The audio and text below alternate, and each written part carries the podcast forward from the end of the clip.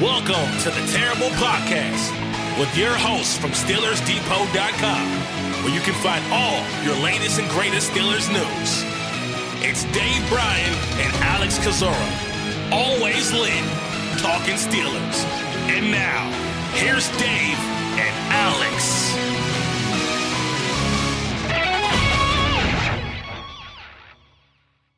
Welcome to the Terrible Podcast, Season 14, Episode 84. He's Dave Bryan. I'm Alex Kozora, SteelersDepot.com. Thanks for being back with us here this Wednesday, Steelers Nation. And oh boy, Dave, do we have a jam packed show for you guys today. Today is about the Arthurs, Arthur Smith and Art Rooney II, as he spoke to the media on Monday. That would have been the big topic of the show today, but just coming across Tuesday afternoon, shortly after noontime, Pittsburgh Steelers hiring Arthur Smith to be their next offensive coordinator, former Falcons head coach, and so that has kept us very busy over the last 24 hours. So, Dave, how you doing? Have we survived it all? It's been a, it's been a whirlwind the last couple of days.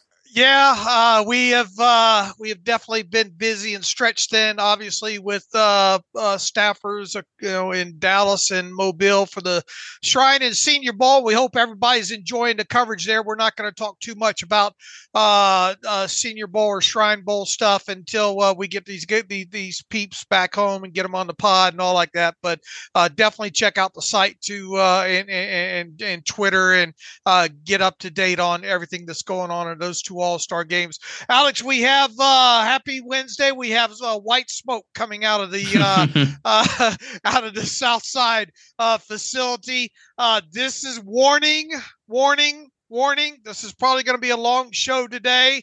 Uh, we've got a lot to talk about here uh, already. We'll have a lot to talk about in the coming shows about uh, Arthur Smith and all. But uh, why don't you open it up, uh, Alex, by getting that the, the minor housekeeping kind of out of the way so we can get into the uh the good stuff here.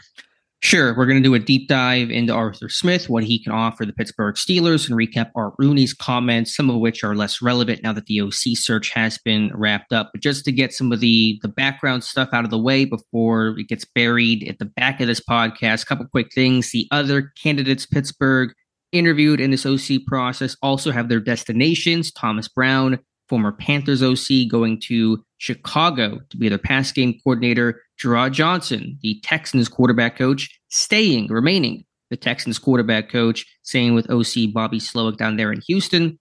And also one important scouting note, Dave Pettit, longtime Steelers scout, currently or previously, I should say, the assistant director of pro scouting, been with Pittsburgh for 20 years. He has now left the organization. His contract expired um, before the draft, which to me is a little unusual but uh, he is now a free agent and will go somewhere else. And so that was a surprising piece of news to learn on top of all else we've learned the last two days.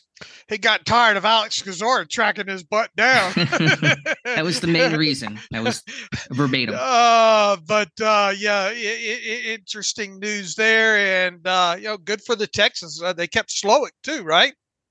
They did for at least 2024. So I thought those guys would be a head coach and coordinator somewhere. They both stay. That is huge for the Texans. Sure is. Sure is. Uh, okay. Uh, any other housekeeping before we uh, before we get into this thing?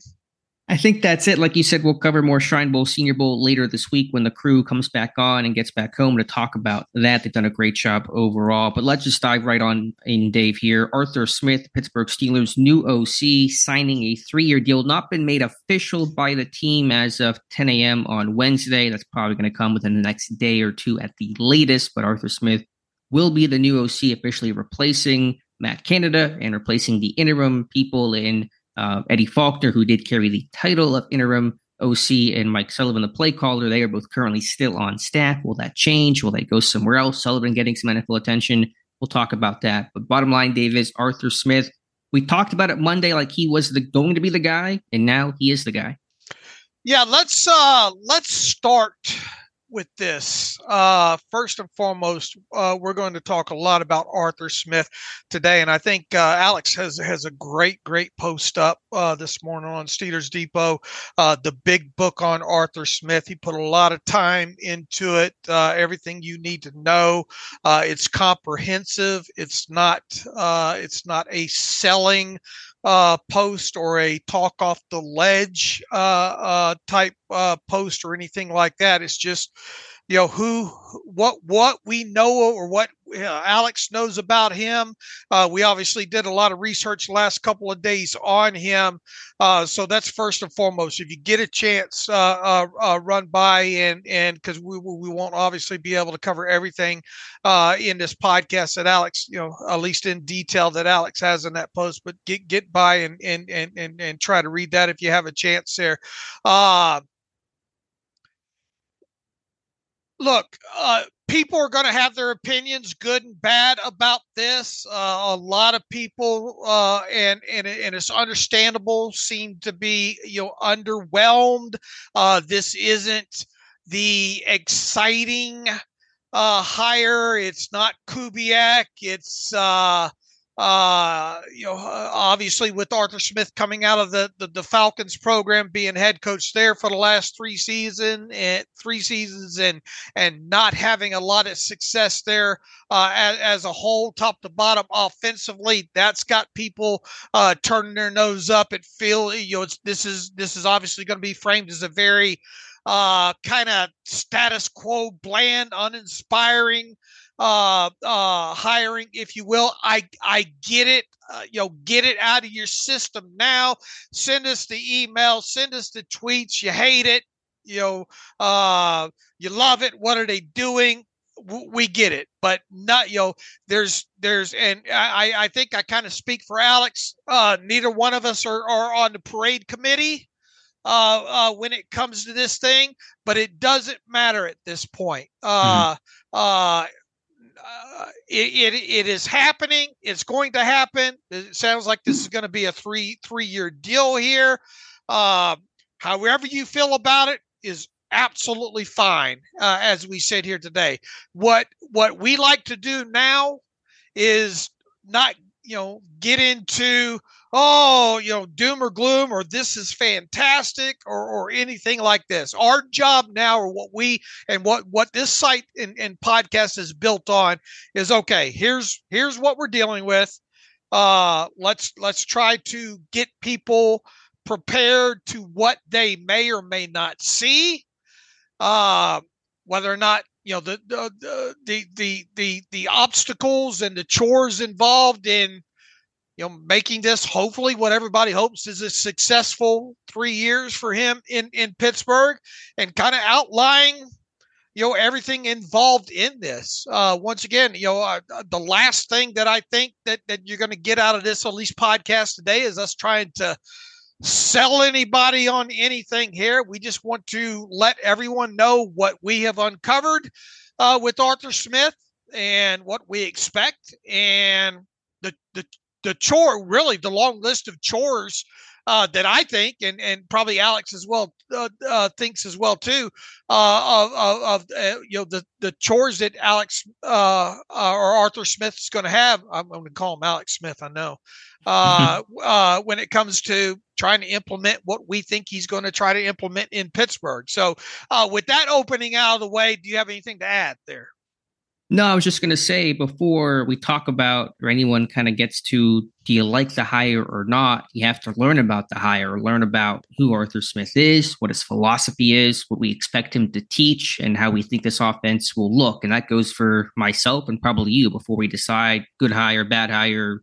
You know, got to learn about who the hire is and get as much detail on that before any sort of conclusions get made. And ultimately, what it comes down to is does the offense produce? Do they score points? Do they win games? If they do, it's a good hire. If it doesn't happen, it's a bad hire. It's a results oriented business. But other thought, and I'm sure we're in agreement here, not on the parade committee, not on the surprise committee. I think of the three names they interviewed, Smith was clearly the favorite from the moment we knew they were talking to him. Yeah, and I think that's the next place where uh, where we should go here. Uh, why was Arthur Smith uh, the choice here, uh, uh, especially when it when it comes to the three uh, that they that they interviewed here. Uh, and I think you can kind of roll in a few comments that uh, that Art Rooney said the other day here. my my analysis analysis and observation of why Arthur Smith was the choice here Uh, and this you can you can add in some things. Mike Tomlin said they wanted someone with some, with with with with, with uh, offensive coordinator experience and play calling experience. He checks that box there.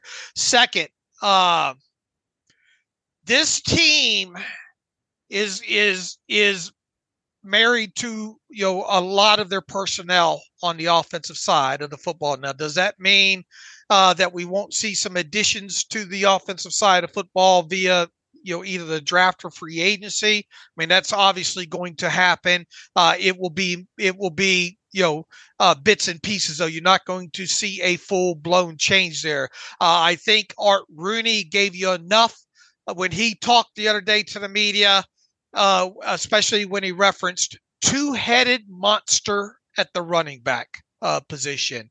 Uh, I think that was a core takeaway from what Art Rooney uh, had to say there. They know they have two uh, quality uh, backs in Najee Harris and Jaylen Warren. They want to try to build around that. We also have seen personnel wise what this team uh, has uh, as far as a tight end position goes. Pat Freiermuth, uh, Darnell Washington, and obviously Connor Heyward. That's the second piece of the puzzle there. Third, uh, I think we, you know, this team, I, I think this move indicates that we have got to help help our quarterback here uh, out by being able to run the football, run the football effectively, and then build our passing mm-hmm. game uh, off of that's very that that is a key key component here is building our passing game off what we hope is going to be a successful running game here. Uh, so if you want to know why Arthur Smith uh, is the guy, uh, I mean, really plain and simple. And I wrote about this last night. I didn't want to. I, I knew kind of what the direction Alex was going to go in a couple of these posts today and probably the next few days here. So I didn't want to dive too deep into in, in, into his thunder there. But I think if you roll back to 2019 and 2020 specifically, and look, we're not, you know, there's no pass here for what has happened in the past uh, uh, three seasons in Atlanta. But if you want to know the truth, why he got the job in Atlanta as the head coach, it is because of what he did in those two seasons uh, with the Tennessee Titans there. And uh, they ran the football. They ran the football effectively. They were able to take uh, an aging uh, pedigree quarterback in Ryan Tannehill in his first two years there and basically got his best two years out of him. Uh, they're building the passing game off of the running game uh, there. And that was the core. They were able to put up points. Uh, in fact, the second year they had an increase of like five point something uh, points per game average over uh, a respectable 25 point something number in 2019. Uh, there, they were obviously you know uh, near the tops of the league in in in in in, in run game success and everything metrics related to that. Uh, their passing game uh, they were able to effectively build off of their running game. Now the sack rate in 2019 was was the last in the league. Uh, uh, not great in 2019. They were able to improve that in 2020. But uh, backing up here and and uh, you know starting to ramble there, but uh, backing it up here, what he was able to accomplish in Tennessee in 2019 and 2020 effectively got him the job in Atlanta and based on what the Steelers are personnel wise uh, on offense right now and the quarterback situation that they have right now, effectively what he did in 2019 and 2020 got him the job in Pittsburgh. Your thoughts? And that's the calculation Pittsburgh is making that you're going to get Arthur Smith, the OC that he was in Tennessee, as opposed to the results that were poor in Atlanta as head coach. And so that's what Pittsburgh will be banking on what it comes down to is you said two things the experience of play calling. I don't want to get too broad immediately about the overall search, but they only interviewed three people, one of which was Jerrod Johnson, who had never called plays before, one of which was Thomas Brown, who called plays for about half a season in Carolina this past year. It did not go well, in part for a lot of reasons, including a lack of talent in Carolina. And then Arthur Smith, who has been a you know true play caller for several seasons. And so that resume sticks out above the rest. And then You used the word twice. I think it's the key word of all build. They, Pittsburgh wants to build off of what they've built so far and continue to do that, not tear this thing down, not have a radical difference in offensive philosophy. Stylistically, Arthur Smith does do different things than Pittsburgh's done previously, and we'll talk about those crucially. But kind of the big picture thought of let's run the ball, let's have play action, let's move the launch point, let's utilize quarterback mobility. Those are things that fit with what Pittsburgh has been working and building towards. And their goal is Smith can build up upon that. Now, without a doubt, uh, and and uh, Alex has uncovered a nice video. Uh, I think he has linked in this post. Now, if you get an hours of uh, uh, of time and want to view it with an open mind, it is a great watch because supposedly Arthur Smith doesn't let too many people in. To kind kind of look, you know, philosophy wise, what he is now. Obviously, now in today's analytics and numbers and sports info solutions and and all the, the stuff that you can find on the internet, it's not hard to paint a picture based on the last five years of what he has done. But to hear some of the things come out of his mouth, uh, it was a great find. It's a great watch overall. But uh, you have to go into it with. Uh, pretending that you know nothing about him and then then then then then kind of going from there. Uh Derrick Henry uh I have tweeted this over the years numerous times uh when it comes to a back his size and the way that guy runs for a guy his size. I mean it is like watching uh you know, I, I know a lot of I know you're not into horse racing. I, I like to watch the ponies, Alex, uh, uh, over the years, and more so, especially since moving to Vegas, you know, several years ago. There, I mean, that guy is like a thoroughbred horse mm-hmm. when he when he gets on a on the hoof, and I don't mean that demeaning and comparing him uh, that way, but I mean just you know his build and his structure and how he runs and his ability to not only power run, but I mean, this is a guy. How many times have we seen him go yard 60 or 70 yards or mm-hmm. more uh, with with with just the way he's able to run away from people.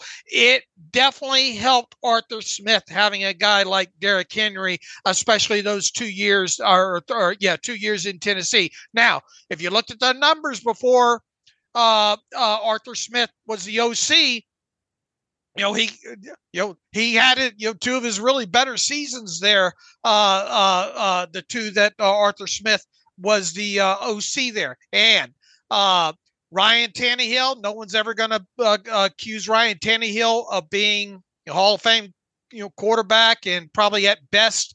I don't know where would you have ranked him prior to his time in in in in in in, in Tennessee. Uh, Alex, a top top fifteen quarterback.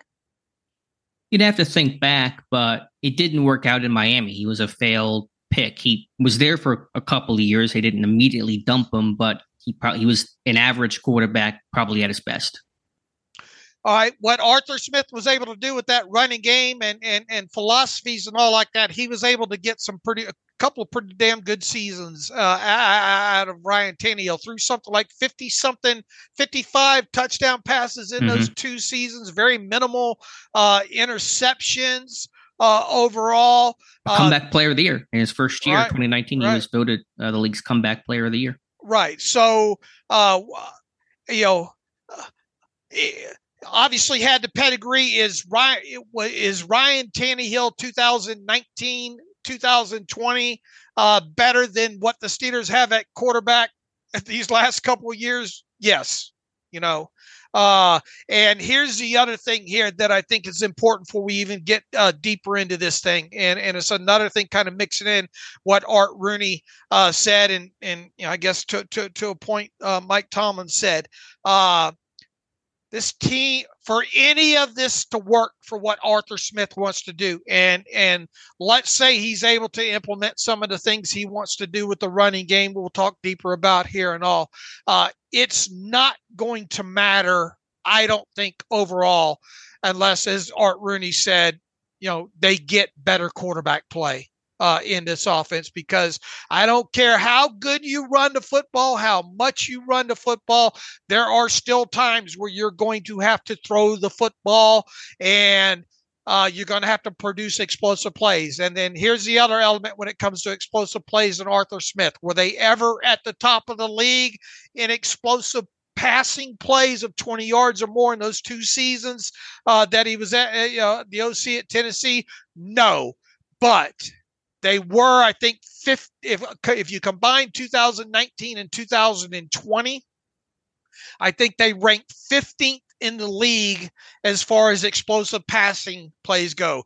That looks like, from what we've seen with this offense and the passing uh, offense, and boy, if they if he can come in in 2024 and get this offense in the middle of the league in passing explosive plays. Maybe maybe they should throw throw throw throw a parade there, but uh, uh, make no mistake about it that that for any of this to work, it's still going to re- revolve around uh, in uh, you know Im- improved quarterback play, whoever that is, Kenny Pickett, Mason Rudolph, who whoever is under center.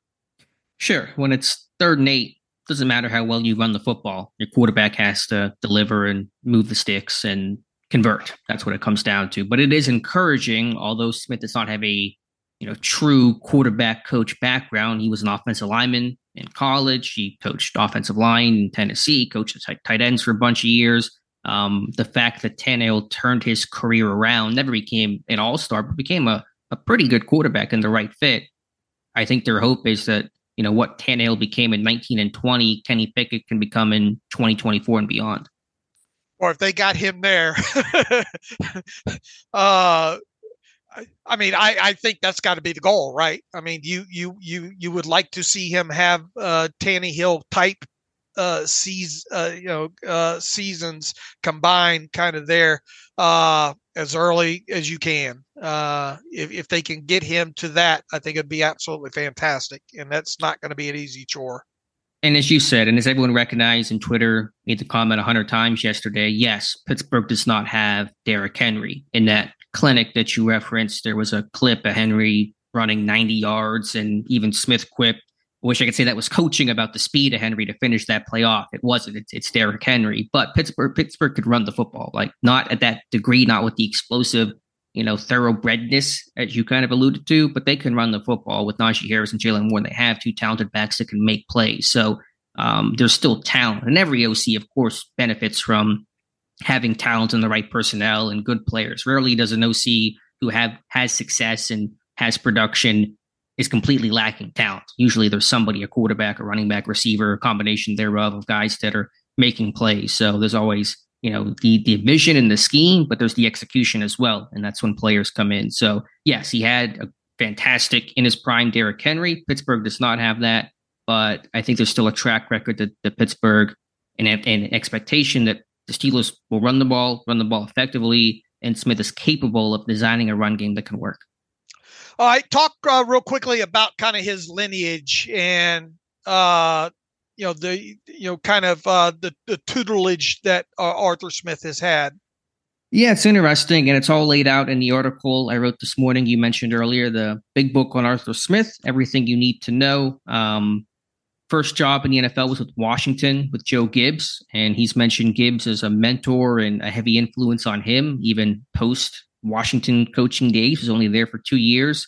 Uh, spent most of his time in Tennessee. Got hired by Mike Munchak in 2011. Initially a defensive guy in terms of like quality control coach. Then Munchak advised him to flip to the offensive side of the football. Became tight ends coach and worked up his ranks to become OC in 2019 what I thought was most interesting about his tenure in Tennessee was he survived four different head coaching regimes. There was the Mike Munchak era, the Ken Whisenhunt era, the Mike Mularkey era, and the Mike Vrabel era. A, there's a bunch of ex Steelers in there, and right. in Munchak, Whisenhunt, and Mularkey also worked on staff during his time there with Dick LeBeau, with Deshea Townsend. So there's a lot of like Steelers influences and people who were in that Tennessee building. But Rarely do you see a coach get held over and carried over by four different coaches. I mean, that just does not happen. It speaks to some level about the job that he did, how he was valued and perceived. And Mularkey personally called Mike Vrabel twice, once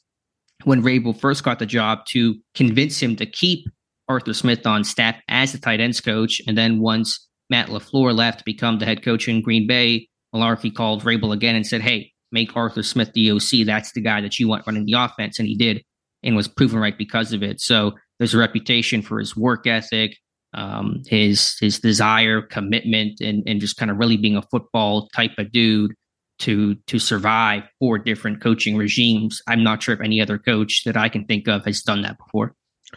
All right, good point. And I think you brought up uh, uh, you brought up Mularkey uh, in a, in a previous post as well, too, right?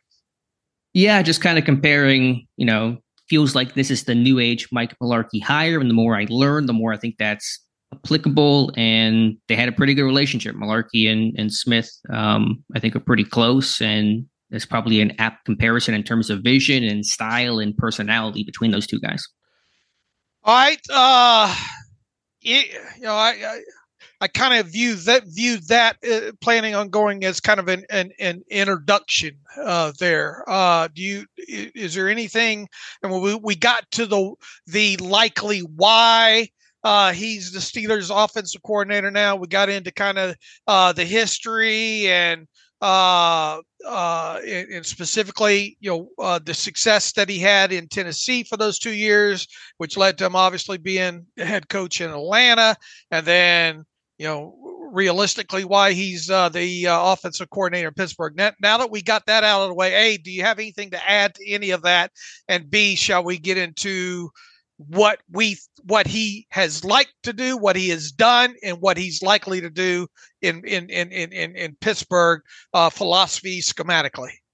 Just one last quick note on kind of the person. So many players have spoken very highly of Arthur Smith, the man, and some of the close relationships that he's had. Taylor Lewan, very close with him, has spoken extremely highly of Arthur Smith. Even when I think Smith got fired in Atlanta, I don't think there were too many players or rumors or rumblings about you know bad things being said about Arthur Smith. It, it didn't go well. They were seven and ten in three straight years, and they kind of collapsed down the stretch in 2023. Atlanta did, but even then, I don't recall hearing you know any kind of you know side or snarky comments, kind of taking glee in Smith being um, fired. And there's there's a reputation he has for being really humble. His dad is Frederick Smith, who founded FedEx. And so he's worth $6 billion. And the story is that Smith really never talked about that and didn't have that kind of spoiled rich kid attitude. And Mularkey told the story one time of working with Smith for months and had no idea who his dad was until he heard players mentioning it one day. And that's how he found out. So, if whatever that's worth, he has a reputation of being really humble and, and, a hard worker and somebody who's really kind of climbed the ladder from grad assistant at North Carolina in 2006 to head coach in Atlanta for the past three seasons. So does that mean he'll be a successful OC in Pittsburgh? No, but it just gives you a background on who the person is and maybe why Pittsburgh gravitated towards him when they interviewed him. All right. Good points. So, Dave, schematically, I think the number one question, and we had this conversation Monday, but it's worth diving into even more today, is what does the run game look like? As I said earlier, I think big picture, there's alignment in terms of vision, wanting to run the ball, marrying pass game off of that, play pass, things like that. But stylistically, you know, Smith is a wide zone guy, and that goes back to those Joe Gibbs roots in, in Washington and the zone personality, outside zone, wide zone, whatever you want to call it. And we know in Pittsburgh, while their run scheme is varied and they've run outside zone, they've run some wide zone, they found a lot of success last year, in particular with their gap scheme, their power scheme. And the question is, how much of that will we see in Pittsburgh? And if he wants to implement a, a more heavy wide zone system, how well will that work in Pittsburgh? To me, that is the most critical question in determining how successful this thing goes with Arthur Smith. I would agree, and we have talked a lot about uh, you know how he is zone based guy overall. I pulled uh, from uh, Sports Info Solutions. I mean, not not not that we needed it, but it's just numbers to help back it up here uh, of his two years specifically uh, uh, with the Titans there. And look, he opens up that that that that video.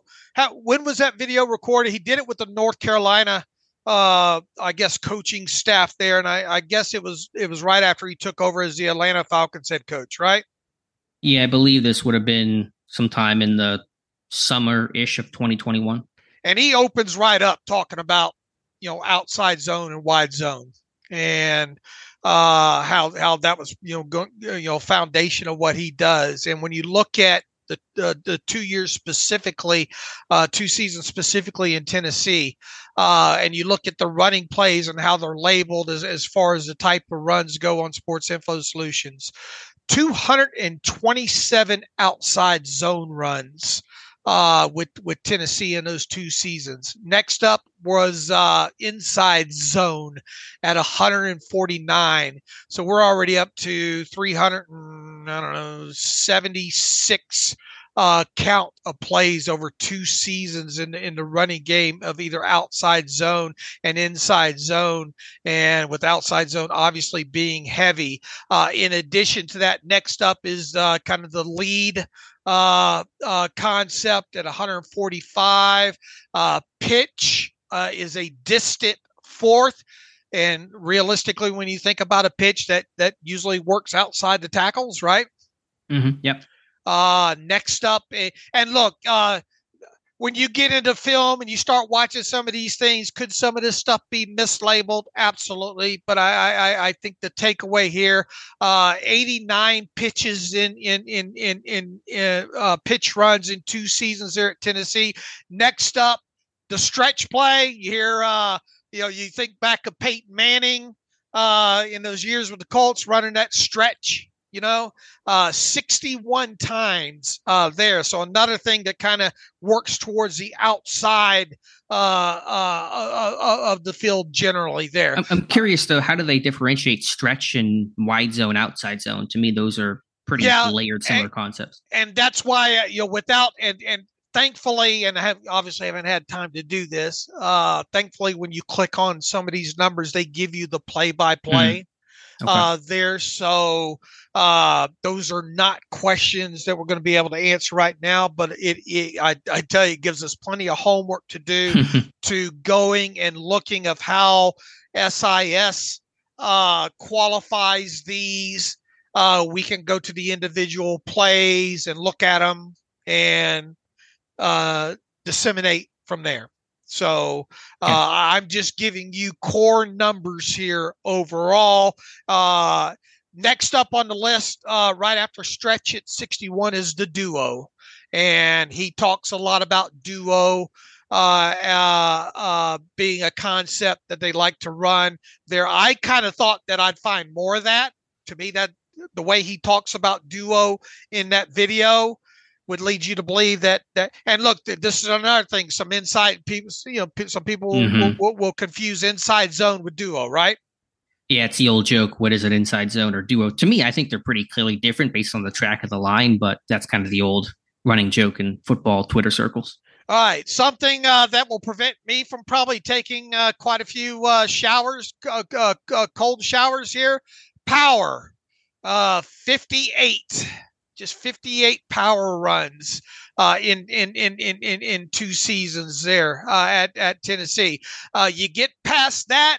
I mean, the next, the next three uh, uh, highest uh, total run types once you get past the outside zone, inside zone, lead, pitch, stretch, duo, and power are all quarterback type runs. Scramble, 54, quarterback kneel 32 boy i'd like to see a lot of quarterback kneel downs uh, uh, uh, in, in, in, pittsburgh. And then quarterback design runs at 19 and then you get past that those two seasons zone counter counter at 14 and 11 quarterback sneak 9 not a lot of if you don't like jet sweeps you're going to love uh, uh, arthur smith only eight jet sweeps in two seasons at Tennessee, and then it, it, it kind of filters down there below 10 in each of those there. So uh, here's the main takeaway here. Uh, and, and he says as much in this video. He likes to get uh, he likes to blow he likes to get these offensive linemen off the line, uh, knocking people back. Uh, and he likes to do so with with with kind of the outside zone, uh, this stretch, uh, things that get out on the edge. And for people that are not not familiar with outside zone, you know, I kind of you know uh, uh, view it, especially on a defensive side of football and trying to defend it. It's like a course line. Uh, you get those guys moving in unison.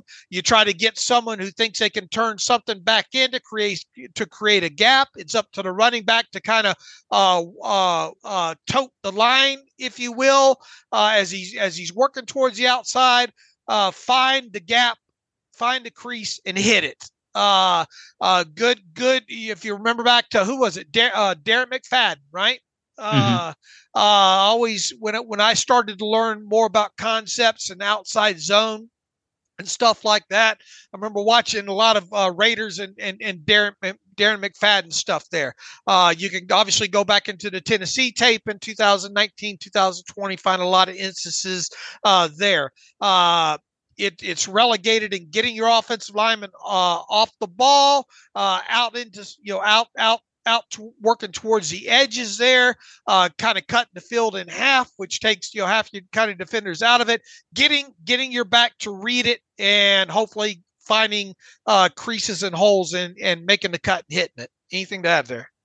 No, you explained it well. I mean, from the running back perspective, you know, when you talk about the difference between inside zone, tight zone versus outside zone, wide zone, it's the aiming point. You know, in, in inside zone, and these things can vary slightly coach to coach, but inside zone, aiming point might be the, you know, inside hip of the guard that you're, you know, play side hip of the guard. Outside zone, it might be the butt of the tight end. So you, where you're kind of aiming in terms of where your initial steps and tracks go that's going to be the difference. The guard on inside zone, the the butt or the inside hip, outside hip of the tight end, depending on how it's coached, in outside zone. And a zone, you know, read for running back is you can bounce a run wide, depending on how the defense flows. You can bring the run back or bend the run backwards and cut back in in you know traditional zone schemes, or you can uh, bang the run between uh, the line. You know, so you're kind of getting a bit more downhill when it comes to Arthur Smith, while he's a proponent of the wide zone, he makes clear in the clinic he has a, a little different take on it. He wants to be a really physical wide zone team. He says, I don't want to just run everything to the sideline. And so there's kind of a blend between, you know, we think about wide zone, we think about small offensive linemen, we think about the Alex Gibbs at Denver Broncos, 280 pound lineman. It's super athletic and it's it's all to the outside. And Smith wants bigger guys, heavier guys, more physical guys. And while it is a, a wider scheme, there's still definitely an element of physicality to it that you saw in Tennessee with Derrick Henry, with their offensive line, et cetera. So, whatever that's worth, it's not kind of maybe tried and true old school wide zone. There's a blend to it, and that might make it more appealing and more workable in Pittsburgh. All right, needless to say, the Steelers don't run a lot of outside zone, right? So, uh, especially with, you know the last couple seasons, especially with the with the group that they have now. And when I think of outside zone, I think uh, he even kind of alludes or mentions it in, in this video. You you get you guys on the hoof a lot during a game like that. Your offensive lineman, it's taxing on an offensive lineman uh, uh, overall, especially the more that you run it. And there is a sync, uh, uh, a synchro, you know, uh, a synchronicity to it, right? Uh, mm-hmm. uh, this is, to me, this is going to be a chore, and this is something. And uh, assuming that he he's going to be a, a, a heavy, wide outside zone guy, this is something that's going to have to be uh, put in right from the get go here in the offseason program. And it's going to take repping and repping yep. and, and repping and repping and repping and repping. Uh, and it's going to be clunky, uh, more than likely, uh, as, as they work through the offseason there. Uh, and once again, the more that you run this, uh, it is it can be taxing on an offensive lineman. The more you run a group, the more you run it. Yeah, what's interesting is, you know, I would classify current Steelers O line coach Pat Meyer if you had if you if I had to pick more of a zone guy than a man gap power type of guy. Uh, but Pittsburgh's been very varied under Pat Meyer. They have run every concept basically, especially in 2022. But they run some outside zone. I mean, they they, they certainly have. But you know, my concern is we've mentioned this many times before, including in season when it was happening. The first month of 2023, Pittsburgh did not run a single gap run where they pulled the guard. And they were a very heavy zone team, not exclusive, but heavy. And they could not run the football at all. They were just a miserable zone blocking team. I mean, just could not, you know, climb to the second level, couldn't get uh, on the right track, couldn't overtake well. I mean, they just were terrible backside. Tight ends couldn't block. It was a mess. And they didn't find that success until they started really incorporating more of their gap scheme, power scheme, the wham blocks, and they still ran zone throughout the year. And they ran what was the game they ran split zone? Was it the, the Bengals game, the Seahawks right. game? One of the two, um, where they really ran that effectively. So they they can run it, but they're at their best when they're kind of mixing and matching and running a bunch of different schemes in there. And so if they become a lot heavier towards that wide zone, and if they really kind of eliminate the gap runs, that is a concern for me. Mine as well too, especially when that was when they started to get to that in the second half of the season. They started to find their footing there, and you know, uh, uh, at least a byproduct as we we saw uh, some of the inside zone zone stuff get better, and the split zone obviously opened up a, a little bit as this, as the season went on. But I mean, uh, I am concerned about how well the implementation of heavy outside wide zone goes uh, right now. I tell you right now, they're not going to do it with the five that that that, that they ended mm-hmm. uh, the season with there. So that and that that's another uh, uh, full podcast coming up in the off season here. Uh, this team this team needs another center uh, to be able to do this. This team needs another tackle to be able to do this. This team needs to decide uh, what side Broderick Jones is going to be on uh, to, to, to, to be part. Now he obviously has athleticism to him and, and a young kid and should be able to get out in space as well too. Uh, a quick takeaway during this video is when he talked about uh, Ben Jones. Did you catch that?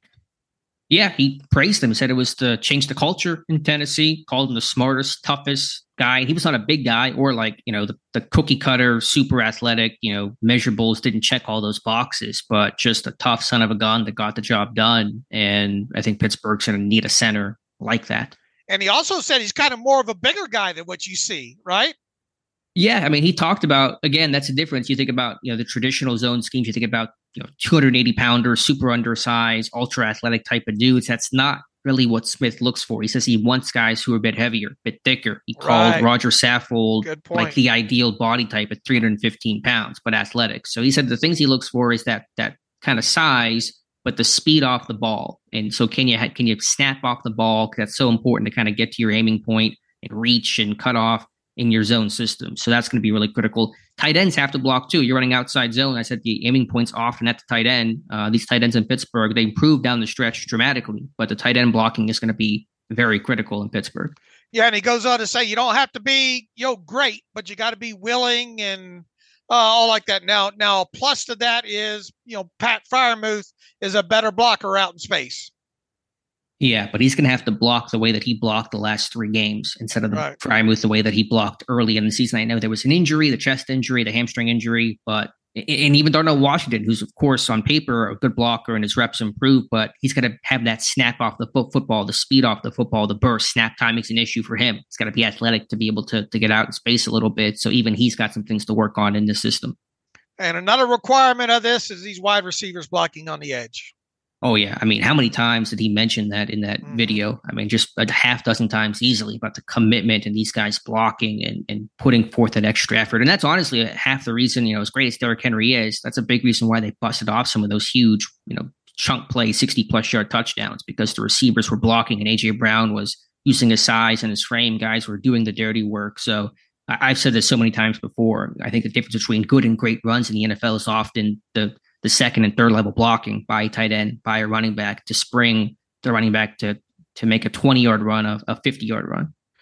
All right, so we we agree that uh, more than likely we're going to see outside uh, wide zone uh, attacking more of the edges uh, with the with the with with the run game, uh, some duo. Uh, my hope is, and you know yours as well too that they they they don't forget some some of the uh some of the gap stuff that they've been good at last season? Right that's the key. Don't forget i think it's the great way to, to frame that. I also expect to see probably a fullback brought in a true yes. and blue fullback. Keith smith in atlanta had 20% of their snap count and all three years arthur smith was there. Uh, tennessee had a guy about 20% of the snaps as well in 2020 and so either they'll have to move connor heyward or I think a bit more likely they're going to bring in kind of a, a fullback because they're going to run a lot of 21 personnel. They can run their wide zone out of one back or two back. So they can run obviously duo, you know, a downhill lead man blocking scheme uh, from from two back. So I think you're going to see in, in the rebirth of the fullback in Pittsburgh. All right, that wouldn't hurt my feelings. Uh, uh, I, I, I, li- I, like people that can displace people, and he talks a lot about displacing people and and not gonna, you know, he wants a physicality, uh, obviously aspect of this. All right, um, so we got it. We we think that we have a grasp on what he wants to do schematically as far as the run game, right? Yeah, I think we have a pretty good feel overall uh, based on the data, based on his philosophy. Again, go read the post. We talk about his outside zone. Um, his eight, his outside zone is 18 and 19 runs. That's how they're they're called. 18 runs go to the right, 19 runs go to the left. So 19 outside zone with different tags and verbiages. A left uh, wide zone run. 18 is uh, a right wide zone run. So expect to hear that language talked about in Pittsburgh. All right, uh, us talking about it and seeing them implement it uh, successfully. Let's just say it's going to be fun to watch. Hopefully, uh, fun in maybe a certain well, sense early on. Uh, fun just in can can they do it? Uh, yeah. there. All right. Now, well, next, as you said, just quickly, they're, they're going to have to rep the heck out of this, like every day yeah. in training camp. Every yeah. day, they're going to have to rep the heck out of this stuff without wearing these guys out. On top of it, is another aspect of that video that he talks about when trying to trying to not overdo it with these with these guys, especially as the season progresses, get into week ten and and practices and maintenance and uh, days that you're not hitting. And mm-hmm. I mean, there is, there is a technical component of doing this right that we're not we're we're even understating it. For sure, for sure. So again, I think it's the most critical component of of Smith's success, and then obviously with the quarterback play and development, it's going to be just as critical. So off of that, he he wants to marry, as most coaches I think do, but marry the the run game and the and the pass game and the play action game, the play pass game especially. So all of the play action calls look like the run calls, and so the defense doesn't know if it's run or pass until it's essentially too late. And so that really, you know, if that running the ball effectively opens up the play action game, their keepers, their boots, their traditional kind of play action drop back shots that's where the pass game really incorporates and gets layered in well. Yeah, and and uh, uh, he calls it play pass, and uh, you know that's an area that he gets to after talking about the running game in that video. And obviously, they want to do such a good job in the run that they're they're getting the guys up in, in in the box on the other side of the ball and biting on that kind of stuff to open up those intermediate and really you know middle of the field uh, uh, uh, passing uh, type uh, concepts and all like that. Now, next thing I wanted to kind of kind of hit on here was, uh, and you we've already talked a, a little bit about it, but uh, I, I wanted to kind of let you expand on it here. Personnel groupings and formation condensing. Yeah, we mentioned this I think a lot on Monday, and it's in the post, and just you know pulling the data that you provided, I think, from SIS uh, last year in Atlanta. And I hadn't actually really gotten beyond that because I got down the rabbit hole this coaching clinic that I thought was so valuable to really focus on. But heavy personnel is what Atlanta ran. They were first in the NFL in 12 personnel, two tight end sets. They were second in 22 personnel, two backs and two tight ends. They were third in 13 personnel, one back, three tight ends, which Pittsburgh utilized really effectively down the stretch. And they were dead last in the NFL in 11 personnel, which is your tra- kind of traditional base three receiver set, which Pittsburgh is in the majority of the time. So we'll see how much that changes. I don't know if Pittsburgh will, ha- will, will match those numbers in 2023. But again, you're going to see that shift of bigger people, heavier people, a fullback, I think, brought in, tight end sets. How the last three weeks look is going to be more how this offense, I think, will look in a lot of ways come 2024. I pulled his 11 personnel usage uh, over the five seasons, two in Tennessee, three with Atlanta here. Uh, and the usage percentage ranks from uh, Sports uh, Info Solutions. And 2019, he ranked 26th in the league as far as 11 personnel uh, usage went. Uh, 2020, 31st uh, with the Titans. Uh, 2021, 31st. Uh, for, first season in Atlanta. Second season in Atlanta, 31st. Mm. He, he used it even less in this past season with Atlanta. Uh, he used it. He used 11 personnel uh, less than any team in the league. Uh, and they weren't uh, playing with big leads either. They were playing right. from behind a lot. To be to be clear about that. Right. He makes a point to say to say in, in that video too. He's not a he's not a panic guy. Uh, he believes in if you're down on the scoreboard and it's uh, 11 minutes left in the third quarter and you're down. I forget what he showed on the on the scoreboard there, but uh, you know they they he he doesn't like to get in situations where they have to paint. Obviously, they'll get into some two minute stuff and all like that. And, you know, that's, that's just another podcast. Uh, he showed the Steelers game. Yeah. Uh, what, what, year was oh, that? Oh yeah, yeah, yeah, yeah, yeah. Uh, he, Twenty-seven to seven, third quarter, and they did a long touchdown to AJ Brown. Right, that was the one that just whizzed right by uh, Vince Williams' helmet. Yep. Shoot, there's a clip of that. Uh, we talked about that play quite a bit uh, at, at, the time when when when that happened there. Uh, so, you know, personnel wise, we don't expect to see a lot of 11 personnel, put it to you that way. It will be interesting, though, because do you make a radical change immediately? Because uh, Pittsburgh, you know, has been 11 personnel the last 15 years, you know, since Ben started kind of really infusing and leading this passing game. And that's how most offenses are. Um, but that was interesting as well. It's funny how these things kind of just all help each other out. That slot study we did just what last week I think it was on Pittsburgh's lack of slot production. I've been talking about they have to get a good slot receiver. Atlanta over the last two years had tied for the fewest targets of wide receivers from the slot, hmm. even less than Pittsburgh, which was pretty meager to begin with. And so I wonder if the slot receiver position, and that role in Pittsburgh is going to matter less in 2024 because it's just not going to be on the field as often. Um, so it, it may actually be less of a need than I stated before the hire because you think about Tennessee, think about Atlanta. Did they have really good slot receivers? No, they had kind of an outside receiver, Drake London in Atlanta, AJ Brown in Tennessee. that was kind of the one guy the passing game ran through. So I think the slot receiver need has actually decreased just based on the philosophy of Arthur Smith. I would agree. I mean, before this hire, I was thinking, oh man, this team, this team really needs to think about a slot type receiver uh, uh, in, in, in, in the draft. And now I'm not convinced. Now, I mean, I think they're still going to draft a wide receiver at some point in this draft, but I think it's one that maybe has some versatility. Uh, at, at, at you know playing the X and playing the Z. You know, I, I think you just want somebody in the hopper there a little bit larger than a guy like Calvin Austin, the uh, the third uh, mm-hmm. there. So, uh, and I also think I stated before this hiring that not only do I think that they could draft one wide receiver, they could draft two. Well, uh, I'm I'm backing off of that now. Uh, I, I, I think they draft one wide receiver, uh, but I'm I'm I'm not you know I'm I'm a lot less convinced now that they'll draft two.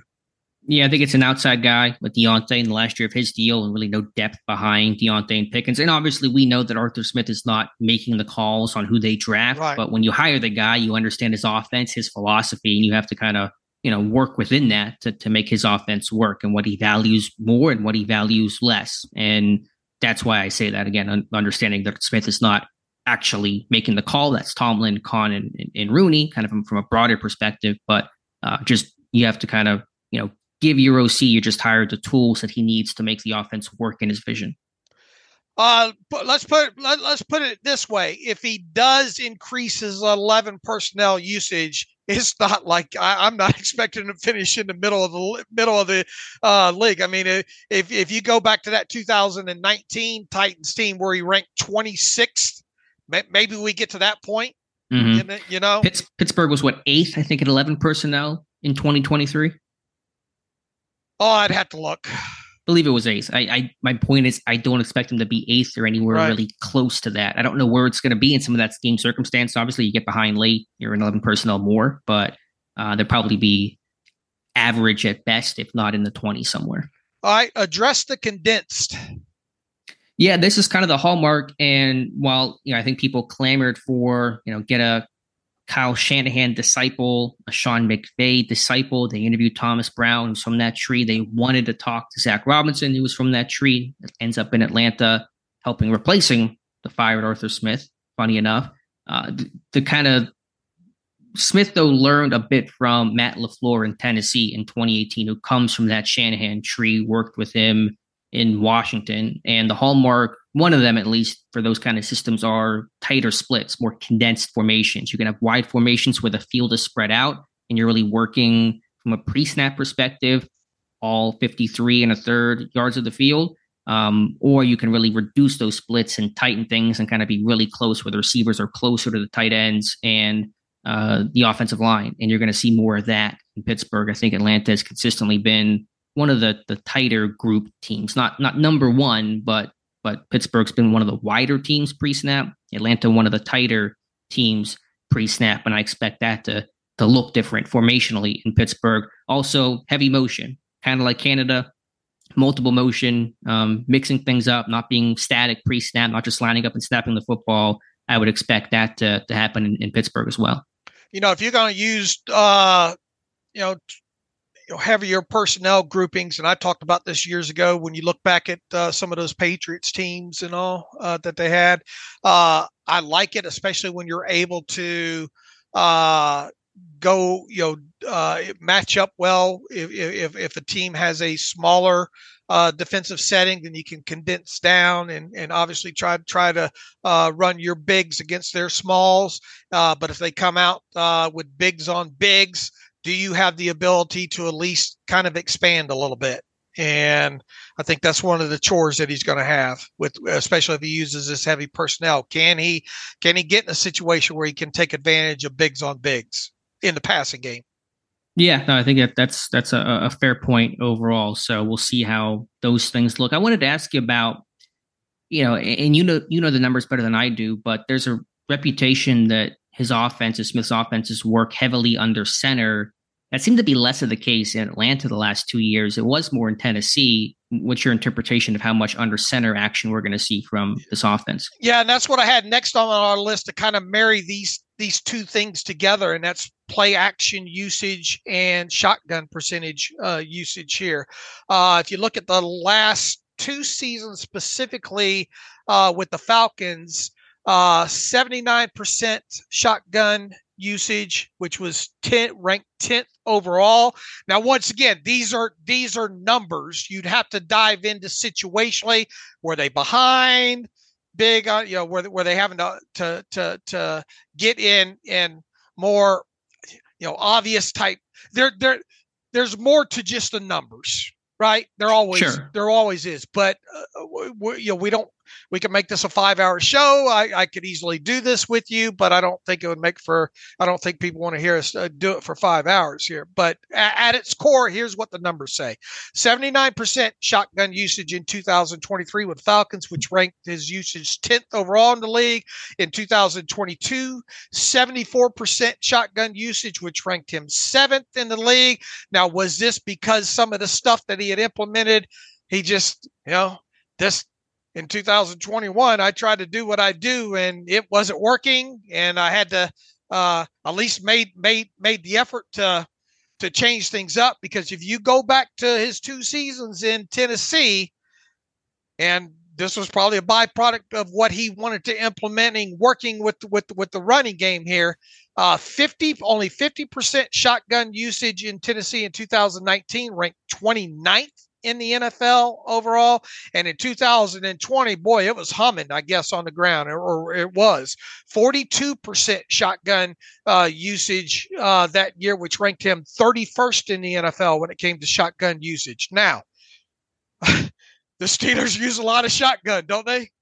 Oh, oh yeah, that's kind of been one of the cr- critiques of Canada is they are a almost shotgun exclusive 90% of the time whatever it is type of offense. All right. Um, now marrying that uh, into play action, uh, you look at uh, two seasons in Tennessee, 18% play action usage, uh, seventh most in the league in 2019 and 2020, 20% usage ranked him 11th.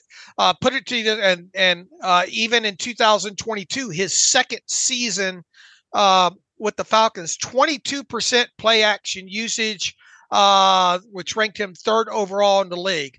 Uh, I will. My what main, was it? What was it in 2023?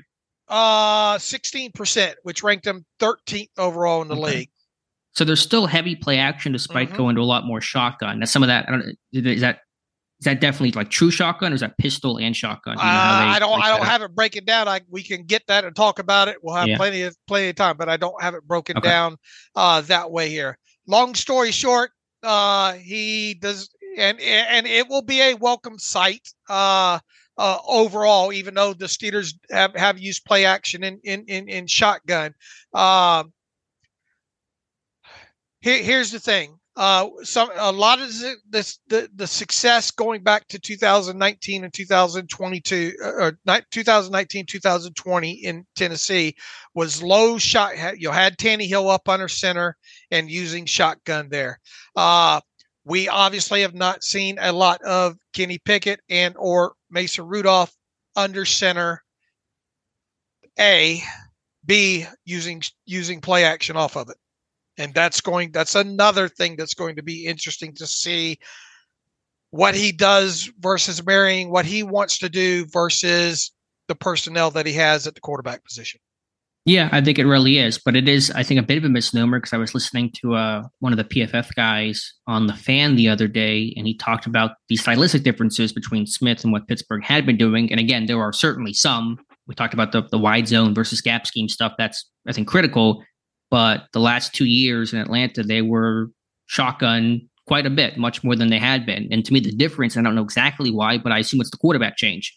In 21, you had Matt Ryan, kind of you know traditional from Boston College, old Good school point. quarterback. And then in 22, you bring in Mariota, spread system guy from Oregon, Desmond Ridder. You know, in college today, they're running shotgun based 90% of the time. No one's under center ever from Cincinnati. And so I think the quarterback change and these kind of newer age quarterbacks uh, alter that philosophy a little bit. And, you know, Pickett can play under center and he did some at Pitt, but they could still be shotgun quite a bit in, in, in Pittsburgh this year. Probably not as much, almost certainly not as much as they have been but they could still be in shotgun 75% of the time instead of 90%, but it's not going to be under center as often as I think people are attributing to Arthur Smith. I would, it wouldn't hurt my feelings to see him under center more if he could do it. Sure. I, yeah, I'm not opposed to it. And, and that's, I mean, their play action game is the clips that I watch, they're not, they're all, you know, under center. Right. When they, when they, when they're play action, they're keepers and they're, they're, you know, dropbacks. Um, I, am just curious to see. I don't know. I don't know how much it's going to be. It's going to be more under center and certainly more play action, but it may not be this super old school. It might not be 2019, 2020 yeah. Tennessee Titans. Ryan right. Tannehill.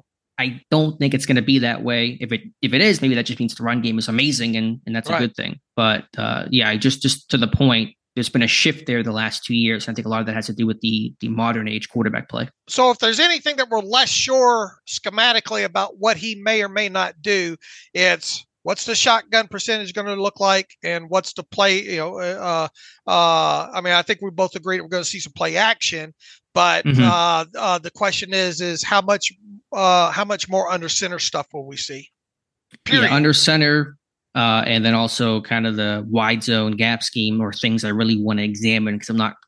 They're going to run both. You know, they're going to be under center. They're going to run wide zone, but how much and what the mix is, I really want to see what those numbers end up being.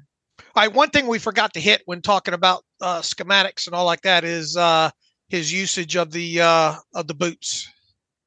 Well, those are the keepers. Those are keepers. Uh, yeah. The, the, he calls them keepers. I think people call them, you know, bootlegs, naked, swaggles, whatever uh, verbiage. There's some differences there, but yeah, I mean that's their wide zone and their keepers are married. So the you know, and that's what happens in San Francisco, for example. People talk about you want those things to look the same uh, with McVay, who's an outside zone kind of guy, predominantly different system overall. He's 11 personnel. Uh, Smith is, is much heavier, but you know, their wide zone and their their keepers, their bootlegs look exactly the same. And so the, the defense never knows which is which. And how many times we talked over the years, talk about, man, the more you can make things look the same and run stuff off of that, uh, the better. And then another thing we talk about, I'm gonna let you expand on this a little bit more because he talks about this as well, uh, as well too building his passing game off of the run. And that's something that's going to be very, you know, it, it's important regardless of who, who the, what offense you're running, uh, uh, run game you're running, what, who your offensive coordinator is. It really, it, it, it, it, it, it, it separates the good you know the the bad from the good and the great from the good uh building the passing game off of the running game and the concepts. Uh expand on that if you will because I, I think you've you've deeper deeper mm-hmm. into that. Well i think to start pittsburgh under canada that was one of his biggest flaws. They never married the pass game and the run game well and the constraint plays and the layered plays and these package plays just never they never built off anything consistently enough in Pittsburgh. And that was such a, a huge reason why the offense struggled. And hopefully Smith can do that. I think he's got a much better track record of that. To read just one quote that kind of sums it up, he says in this clinic, quote, when you build your run packages, you build your play pass. It's gotta look the same, end quote. And that is not a unique philosophy. I think most coaches believe that it needs to look the same to be as effective as possible, but that is certainly one of his core philosophy. So um, again, the way that you run, you know, whether it's duo, whether it's wide zone, your play action has to look um, like it's going to be a run. You have to because play action is selling the run. That's all it is. You can sell the run, get a defense to bite, get them to think you know it's a run key. Then that's how you win, and that's how Smith builds his offense. And he uh, talks about these early in this video. Talks about uh, quarterbacks carrying out these fakes you know, properly and uh, as part of the keepers and stuff like that. So that's another element that they'll be that, that, that they'll be repping the you know what out of is making all trying to make all of this look as the same as possible uh, there, where you know there's no tells about the way the quarterback you know does or doesn't carry out a fake you know, uh, in, in, these situations. So that that that's another element to making sure that you try to get this stuff to to to, to look as, as same as possible. No, absolutely, it, is. Um, and even kind of just diverging slightly, he, he didn't talk about this as much as I hoped that he would, but he mentioned relatively early is, is that there's package plays. There are multiple, maybe two calls at the line for let's assume Kenny Pickett is a starter to to work through. And he showed one example of two run plays. Sometimes you get kind of a package play. He's not big into RPOs. You mentioned this, I right. think, on Monday. He's not a huge RPO guy. He did it more with Mariota. I don't think we're going to see a ton with Kenny Pickett, who was not doing it a, a, lot, at least in terms of throwing the football in RPOs in Pittsburgh. But he talked about, you know, two run plays. So one example he showed was you had a, a wide zone run and you could can, which is kill, you check to a, a duo run. And it was a clip of Tannehill checking and canning the wide zone call and then they they went to the duo call, and Derrick Henry has a 90 yard touchdown run. Um, so that'll be key for Kenny Pickett or whoever the quarterback is to to work through that because you're going to get sometimes more than one call. You're going to get two calls, and it'll be up to the quarterback to get them into the right call based on how the defense looks.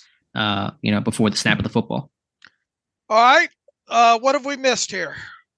I think it's kind of the the core. Um, just kind of scrolling through the uh, other stuff I just kind of added in. He, you know, Smith talked about he will tell the players the why, not just the what, and explain why they're doing it and get these guys to buy in. He does prefer kind of simplicity and foundational. What did he say? Uh, we're going to be brilliant in the basics, is what Smith said. So the foundational, fundamental play to me, that's kind of the Mike Tomlin do routine things routinely. Although I think Smith's comment kind of applies a bit more to, to scheme than it is individual type of things. Um, again, he harped on effort and and downfield blocking and being a great teammate. He said they're not going to coddle the stars, and he was asked the question, "What happens if you have guys that don't buy into your system?" And I want to get the exact quote here because it's certainly notable considering what Pittsburgh went through in 2023. He said, "quote We won't play them. I'll look to get guys out of there." Now he's the OC. He's not the head coach as he was in Atlanta, but uh, I don't think he's going to tolerate some of the loafing and, and, poor blocking and poor effort that we saw from time to time last year in Pittsburgh. Right. Uh, he made a point, uh, uh, uh you know, uh, of stating that what did he say, top to bottom with with Vrabel and, and the organization during some of those years, obviously in in in, in Tennessee. There, not afraid to give the job to an undrafted guy if he deserves it. he mentioned undrafted guys a couple of times during that video as well too. I you know, you turned me on to this uh, video late last night, and I, I was shutting down the Metroplex uh, uh, at the time here uh, out here. And but even so, I said, "Yeah, man, we, we're gonna. I know he's gonna want to talk about this, so I got to watch this." So I, I, when I laid in bed, I, I queued the video up and put my wife through it. so she well. also knows about Arthur Smith's uh, Yeah, yeah, she she she got me. Uh, she she she knows me saying, going, "Oh man, funny to see. Going to be interesting to see them run this outside zone and wide zone and all like that." uh, the here's something that she picked up on. Uh, no, she didn't. Oh. She she rolled over there. Uh, didn't watch the whole thing. Can't blame her. Uh, but uh, in the first, I think, ten minutes that that that she did catch. What was one idiom, or I guess you call it an idiom, or one catchphrase that uh, that uh, Arthur Smith used er- early early in that uh, video? I did can't. Tell you the particular phrase. Was it about just effort to begin with? No, uh, no. It, t- tell me bread and butter. Mm. You and know, that talk, was referring talk, to his wide zone. Yeah, I guess just talking about what what their bread and butter is going to be, and and he mentioned that several times. I think people will pick on up on that uh, uh, early in that video, but that, that that's just something that, that caught her. And I was I was saying, man, you know about the wide zone, and you know, Steelers don't. She said, well, maybe they need to do it. What they're doing now is not working, and uh, I said, you got a point there. Uh, but anyway, uh, all right, what else? Uh, uh, you know, it feels like we got a pretty good grasp on what we think he's going to, you know, uh, uh, try to do schematically here. And now, you know, obviously, can can he can he do it? Do they do they have the personnel to do it? Yeah, just kind of one other thought is while Pittsburgh has run the ball overall well the last two years, they've been really slow to start, and that's an issue. Uh, they didn't get the run game going in 22 until after the bye in week 10 against the Saints when they ran for, I think, 200 plus. And in 2023, the run game was terrible. We mentioned the first month of the season, it was horrible. And it really didn't get going until week nine against Tennessee when Broderick Jones came in at right tackle. And from there on, you know, besides that three game losing streak, they ran the ball well and ran it really well down the stretch in the last three games. But this run game has to start faster. That's your identity and that's kind of your philosophy you can't take until week nine or week 10 to get your run game going in this competitive AFC and AFC North. So I think an onus will be on Smith to get this line, which has also been slow starting the last two years, in this run game going faster than where it has been in 22 and 23. Which will be a chore once again if this is going to be outside, right. outside wide zone and getting that stuff repped uh, it's going to be a buzzword we're going to be talking about the rest of the off season on into into OTAs and training camp, and he's going to be asked about it. Uh, uh, just as a trickle down from what we talk about and all is uh, getting him to talk about the outside zone, wide zone, and implementing it, and what it's going to take to do that, assuming he wants to do that one thing I really did like from the clinic was he talked about his gotta have it moments. And the mm. day before the game, you know, Saturday before a Sunday game, he'll meet with the offensive staff and go over his gotta have it plays. And those are the crucial ones, third down, fourth down, the ones you have to convert, usually late in games to to secure victory or come back and win the game, whatever the case is. And he has a specific portion of his call sheet that that just has the gotta have it plays. And I thought one of the other worst things that Canada did was not being equipped in those moments of Scott to have it moments to have the right play call to convert on third and three with the game on the line. Think about the Texans game where Kenny Pickett got hurt on that fourth down call, where it just kind of they it was the same call they had run on second and ten earlier in the game, and it didn't work, and you, you weren't really equipped for those weighty got to have it moments. And um, I think Smith is, and that that's a huge key difference. All right. Uh, well, I think we got about an hour and some some some odd minutes in here talking about him and scheme and what we think is going to happen. Uh, we've got got a long off season to continue to break down uh, tape and talk more about depth about certain pieces of it. Anything?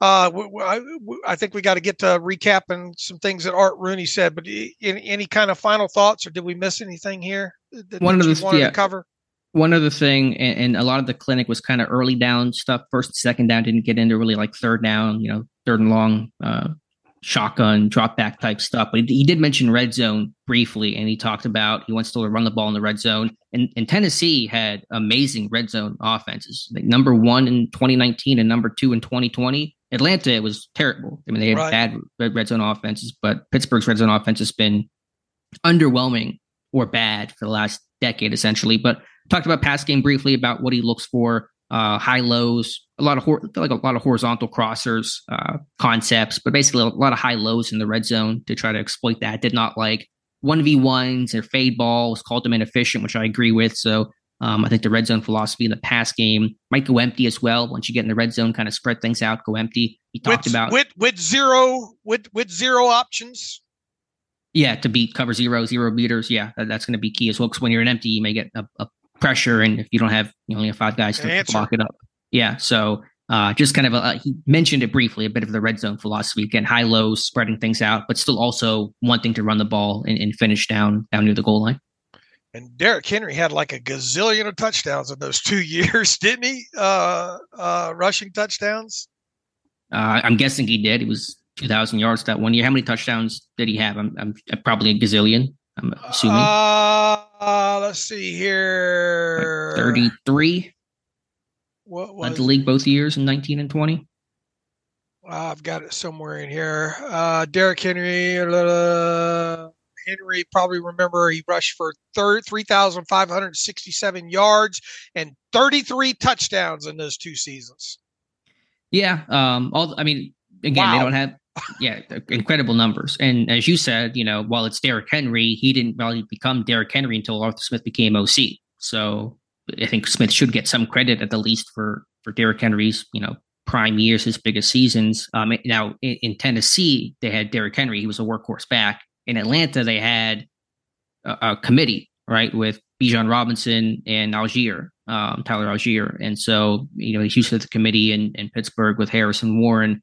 Um, I also, he did mention about red zone play, kind of getting everybody involved. And I think one critique he had in Atlanta was not getting the ball enough to Bijan Robinson, especially in the red zone and Kyle Pitts. And I think there's some different numbers that can be debated about that. But his philosophy seemed to be that he wants everybody to feel like they can score uh, in the red zone to kind of keep them engaged and um, you know confident and those types of things. And I think he mentioned in Tennessee that what 13 players scored the one year for them, even a couple of linemen. I think in Atlanta last year, eight different players caught a touchdown pass. In Pittsburgh, it was four. And so I think one reason why there's been some red zone criticism is that he wants to get the ball involved to everybody. So expect a lot of guys to have random one touchdowns this year. But he also kind of mentioned trick plays. I mean, he mentioned Lyman catching touchdown passes, Dennis Kelly catch, catching a touchdown pass, Derrick Henry throwing a touchdown pass. So there may be some trickery in Pittsburgh, at least especially in kind of situational ball, goal line ball, um, that we hadn't seen in Pittsburgh. And that's why I called him Malarkey too, because Malarkey would run some trick plays in Pittsburgh way back when.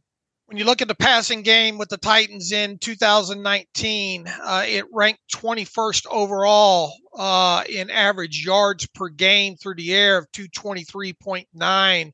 Uh, however, uh, their 8.00 yards per play was tops in the NFL. So, you know, they weren't they weren't compiling a lot of passing yards uh, during a game in 2019 on average, but they were getting their money's worth out of it, which obviously, you know, uh, uh, punctuates. I, I think how good they were in the running game. Uh, I, I I talked at the top that they did have the worst sacks per pass attempt average in the NFL in 2019 uh, at 12.5%. Boy, you can't have that. Uh, mm-hmm. uh, no matter what you're running. Uh, you know, the, I, I, I think of it as they, they, they got away with one. Didn't Tannehill miss time? What, what, what season did he miss the time in? 2019, wasn't it? I'll check. I know he's been hurt the last couple of years. Um, in 19, he yeah, only played 12 games, started 10 of them. So right. there was an injury. I don't remember what it was. I don't remember He's, what it was either. But uh, you know, getting sacked. Uh, uh, what, what he got? Uh, uh, their quarterbacks in 2019 were sacked 56 times. Yeah, and Tannehill 31 in 10 starts. So it's an average of three per game, which is not an appealing number. I, I don't. All sacks aren't created equal. I don't know right. how much of that is scheme or Tannehill's issues. I have no idea. But yeah, you don't want to see that in Pittsburgh. That's for sure. Uh, as for 2020, the Titans ranked uh, tied for second in the NFL in average total yards per game at 396.4. Is that allowed? Uh, uh, the unit 6.5 yards per play average was good for fourth best in the NFL in 2020. Uh, obviously, the running game played a huge part in that. Once again, on the ground that season, Henry uh, and company averaged 168.1 yards per game and 5.16 yards per running play. Uh, that ranked their offense second overall league wide in both those statistical categories in 2020. The passing game wasn't as robust as it was in 2019, as they ranked 23rd overall in average passing yards per game at 228.3 and seventh overall in average yards per play per passing play at 7.53. The sack rate, however, as I mentioned at the top of the show, per pass attempt did go go down uh, to 5.15%, which was uh, ranked 10th overall. Uh, in those two combined seasons that Smith was the offense coordinator there, the offense managed to rank 15th overall combined in explosive plays of 20 yards or longer. Uh, the offense registered 122 such explosive passing plays of 20 yards uh, or longer in those two seasons. Once again, if they if he can get this offense to uh, middle of the league in uh, in explosive p- passing plays as it being a byproduct of a top 10 running game. That would be that would be great to see. The titans obviously fared well in explosive running plays of 10 yards or longer in those two seasons 133 in total which was good for second overall in the nfl when combining 2019 and 2020 and by the way uh, they totaled 34 runs of 20 yards or longer in those two combined seasons, and that was good for second best in the NFL uh, for that span. And obviously, Derrick Henry was a big part of that. Yeah, but again, I thought some of the downfield blocking from AJ Brown and company played just a big of a role in in busting off some of those, you know, good plays to become great runs and chunk runs to become double chunk and, and touchdown type of runs. Uh, I, I do think just more broadly, the big concern with Smith is how much better can he make this passing game? How much can right. he elevate it? I mean, to his credit, again, he did help turn Tannehill's career around 55 touchdowns in two years. Pittsburgh even comes close to that. You throw a big party for it, regardless of, of how it's schemed up or how good the run game is. Because uh, some people said, oh, Tannehill just handed the ball off to Derrick Henry. I mean, n- no, he didn't. And even if that he does and he throws 55 touchdowns in two years, uh, who cares? I don't care right.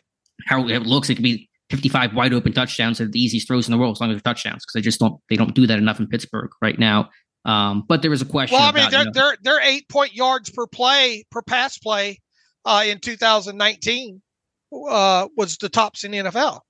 You know? Yeah, no, it's in. I mean, but in Atlanta, obviously, you didn't develop a guy like right. Desmond Ridder, and and you know, is Kenny Pickett the next Tannehill? Perhaps, but is he going to be Desmond Ridder and just kind of float and is be be who he is? Basically, you know, that's the concern. And, and you know, I just I do wonder how much this passing game can can build and elevate. It'll be also a very important question to, to his and the team's success. Well, that goes back at uh, what I said at the top of the show, right? Uh, quarterback play.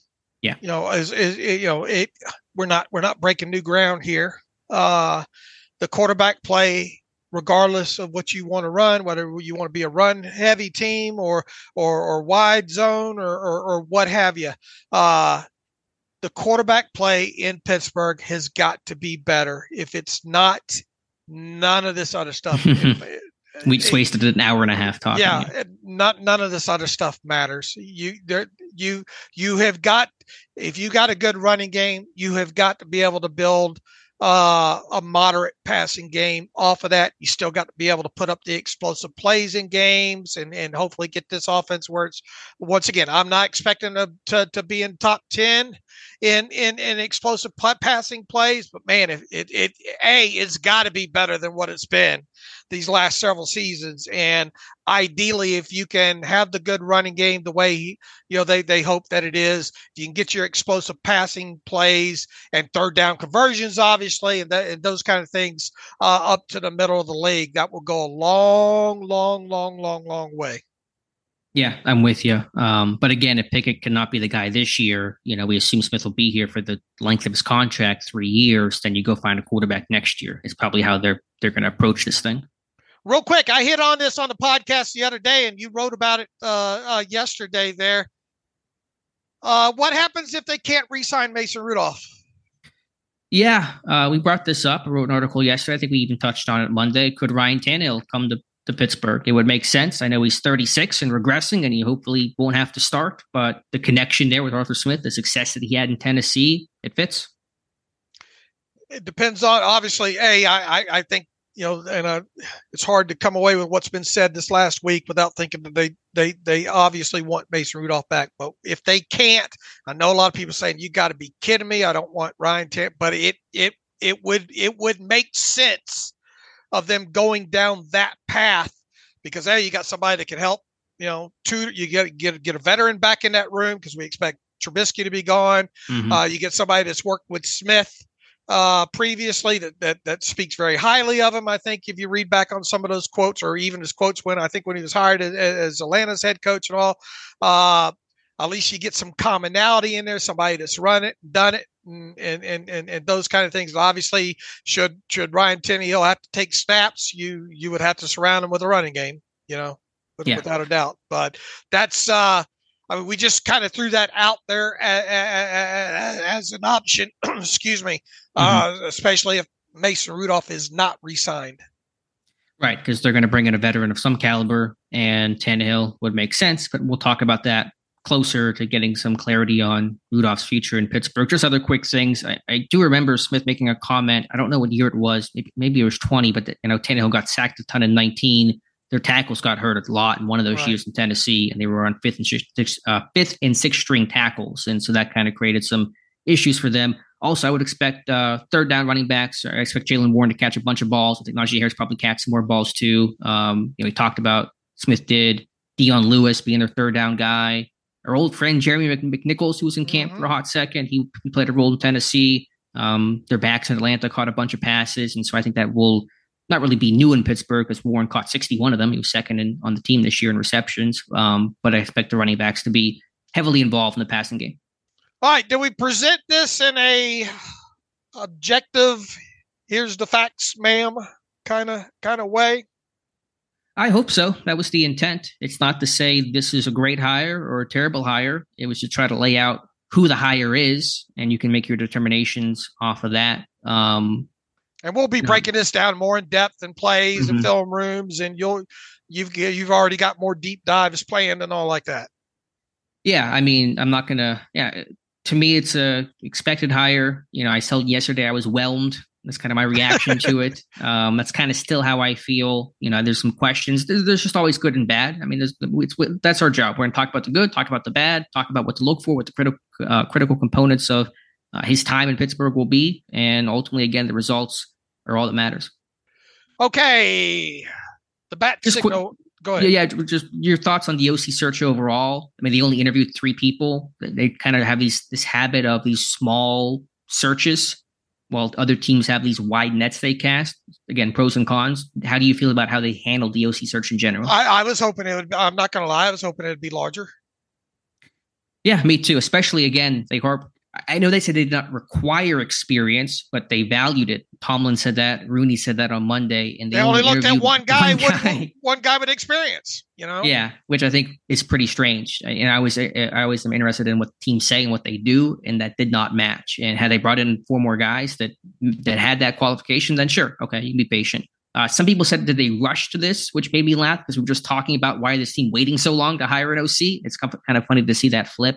I don't feel it was a rush or a, or a wait, but I do think it was uh, a bit of a concern. They only interviewed three people. I know they wanted to interview Robinson, that did not happen, but to only interview three and really only interview one guy that kind of met what they were looking for, and then just hire that guy was uh, my eyebrow raised because of it. Look, it, once again, uh, like I said at the top, it kind of feels like they they know they they went looking instead of being as wide open as to ideas and concepts and all like that, they said, This is our personnel. Uh, this is what we want to be. And then, oh, yeah, we want experience on top. That's the way they went about it, it feels like. Yeah. Now, in, in fairness to them, if that's their guy, that's their guy. What else is there to talk about? And I was going to write an article on this. It's, it's moot now, but be less concerned about who they interviewed and who they talked to and be more concerned about who the hire is. Because ultimately, when it's October, we're not going to talk about. Remember that time they interviewed Thomas Brown? And they didn't talk to Klint Kubiak. We're just going to talk about Arthur Smith and the hire itself. And that's that's ultimately all that matters. It's a great hire. Then who cares if they only interview two other people? If it's a bad hire, then you know it's a bad hire for for hiring Arthur Smith. But yeah, again, I just three people felt light considering yep. the circumstances and the weight. This is such a such a critical hire for the organization, right. and it just felt they didn't. Now again, maybe they talked to people, back channels, who knows? But they only interviewed officially three people. I mean, and look, we'll see what the are what what what the length of the Tomlin extension is, and obviously he's been around for a while and all. This this this could be his last offensive coordinator. Uh, yeah, I mean, who the heck knows what's going to happen? You know, a couple years from now, but it, it's a very important hire for Mike Tomlin. Very important, and it does once again didn't feel like a didn't feel like as wide as net wide of net, and even if you know Robinson was in uh, serious consideration. He didn't check, you know, some of the things that right. Tom Tomlin's talked about. You know, yeah, was not a play caller, say for a couple of preseason games. But anyway, again, Smith is the hire. We talk about Smith, but I, I wanted to get your thoughts on on this whole process. Uh, yeah, and once again, if you listen to this, you you you you uh you one in three categories. You love the hire, you hate the hire, you're indifferent, and we'll take a wait and see approach. And yeah, well, you know, I'm not going to scold any anybody for any of that. Uh, we we just try to prevent uh, or present what's what's what we see, and you know, uh, get past the decision now and start analyzing and projecting, and obviously the proof will be in the pudding once uh, once they get on the field. All right, Dave. You mentioned the bat signal. That was that was going to be the big yeah. story until the Arthur Smith news came in. Art Rooney II speaking to the media on Monday. What were your main takeaways? Well, I think a lot of them have obviously been answered with the uh, uh, with, with, with the OC hiring, right? You know, uh, since since since then. Uh, he talked about crediting the defensive staff for the uh, for the guys that they had to work with last year, and how he needed a program to kind of figure out uh, who was on the field. I mean, it goes without saying this team was banged up at uh, linebacker and safety, so it's understandable uh, uh, there. Did, we, we did we already hit on the uh, extension for Austin, right? We don't we don't need to. Yeah, we mentioned that. Yeah. Okay. Looking for offensive coordinator can work with this roster. I think uh, I think after the fact uh, we see that uh, that that that that that's the path that they went on down there. Uh, enough is enough, Alex. Enough is enough for Art Rooney II concerning the Steelers uh, being winless in the playoffs. Here, here, here, here. That was to me. Raise Oh, Can a beer up high and seal yeah that's old uh, blue oyster cult song uh, yeah. over your head but anyway. over my head yep way over whoosh uh, that was to me the, the biggest and most notable quote that art rooney had and he didn't say it as frustratingly when you hear the comment as it sounds on paper but i think the message is all the same of we've had enough of getting this far to only get this far, to go to the playoffs or be in the hunt and be in the mix, but to not win a playoff game. And so I think even he is feeling the frustration that many fans, rightfully so, have of this team not winning a playoff game since 2016. Yeah, I couldn't help but think I was talking about it here, the old uh, Seinfeld uh, episode. These pretzels are making me thirsty. These oh. pretzels oh. are making me. I've only seen. I've not seen enough Seinfeld to fully get that reference. Okay, you got you got you got to watch that episode. I hopefully several listening. You know, there's a lot of different ways you could say that line, right? These pretzels mm. are, you know, uh, I would have, I would have enjoyed more, and I think most listening as well too of uh, of how he said it. I was looking for more of these pretzels are making me thirsty you know. Uh, mm-hmm. But uh, regardless, I mean, it goes without saying, uh, this team needs to not only get in the playoffs and need to win a playoff game or two or three. Yeah, no question about that. The pressure is certainly on. Just to go back to the OC situation, just very briefly, most of it is moot, but Rooney made it very clear this was a Mike Tomlin hire. This was not a Art Rooney hire. He said he would provide input and bounce ideas, but he put this hire of what becomes Arthur Smith squarely on Mike Tomlin. So if it goes south, it's Mike's fault, right? Yeah, I mean, and now do you have an issue with Rooney setting it up that way? Do you think he should have had more of a say in who the hire was to at least hear Rooney tell it? No, uh, let let let let let let Tomlin Tomlin swing his own bat that he wants to swing. Yeah, I'm with you. I think coaches get, should be able to pick their, their their staff. They work with them each day. Or Rooney's not working with Arthur Smith day to day. Um, I do again think, and I'm just guessing, but I do think Art Rooney put them on a scale to direct an outside hire and say, we don't even consider Faulkner and Sullivan. We're going to go outside. And then he kind of let Tomlin decide from there. Uh, but again, going back to the three interviews, I assume that's Tomlin directed. That's a, it's a small search party.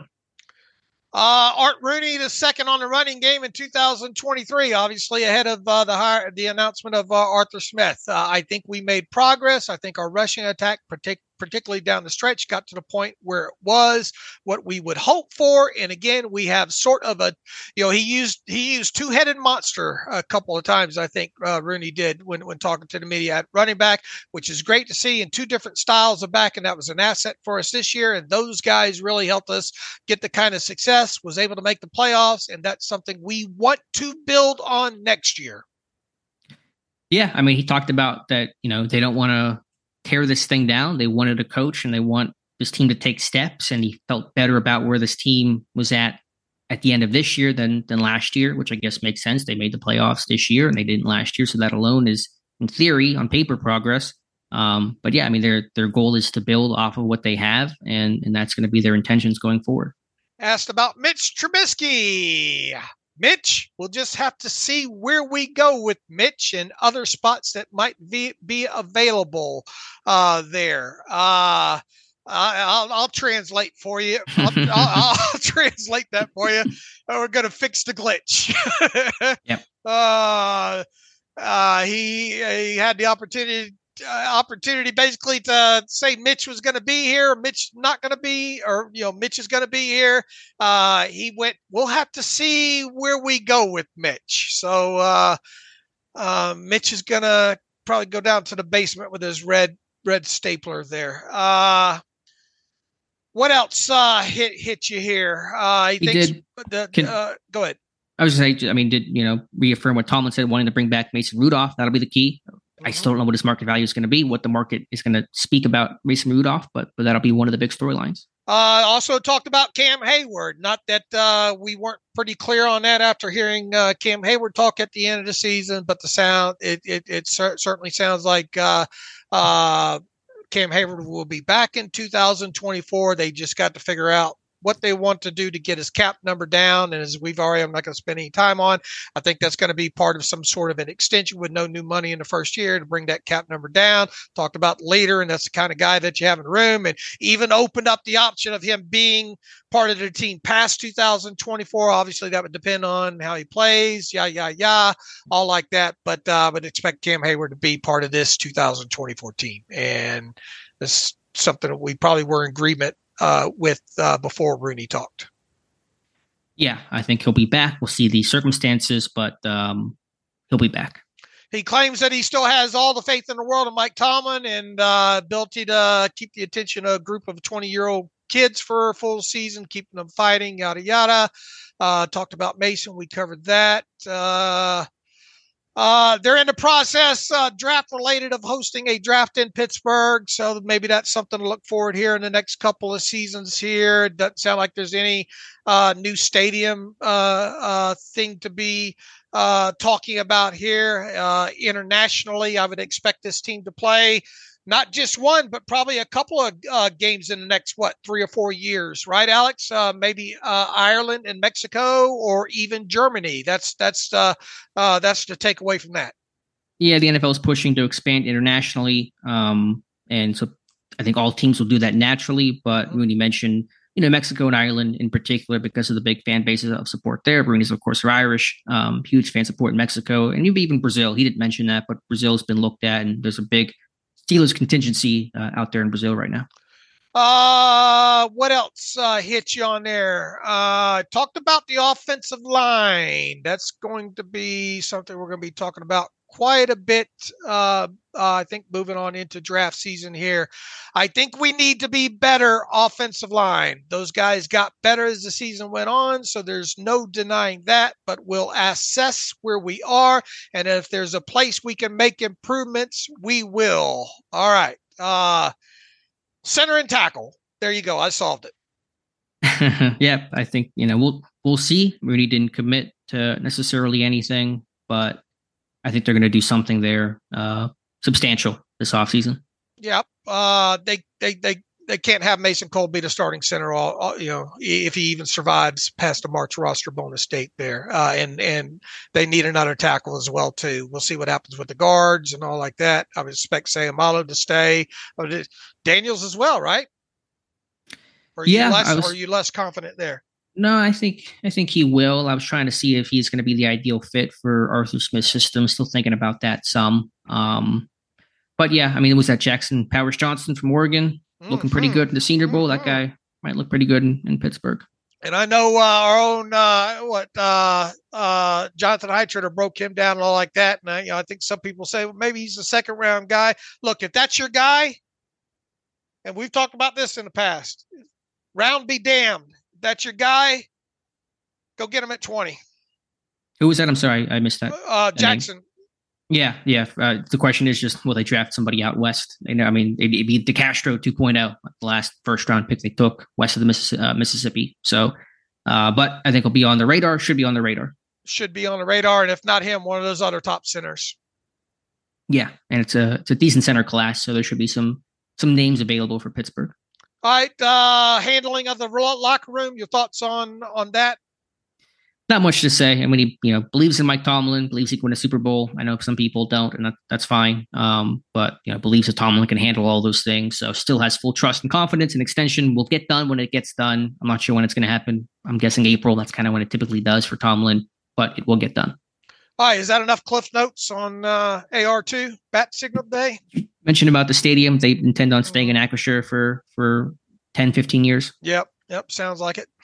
Okay, so just I know that lease is coming up. I think in 2030. If they were going to exit that lease, you know, they'd have to start planning that almost now. But they're going to probably re up that lease and be in, in, in Pittsburgh in their current location for a long time.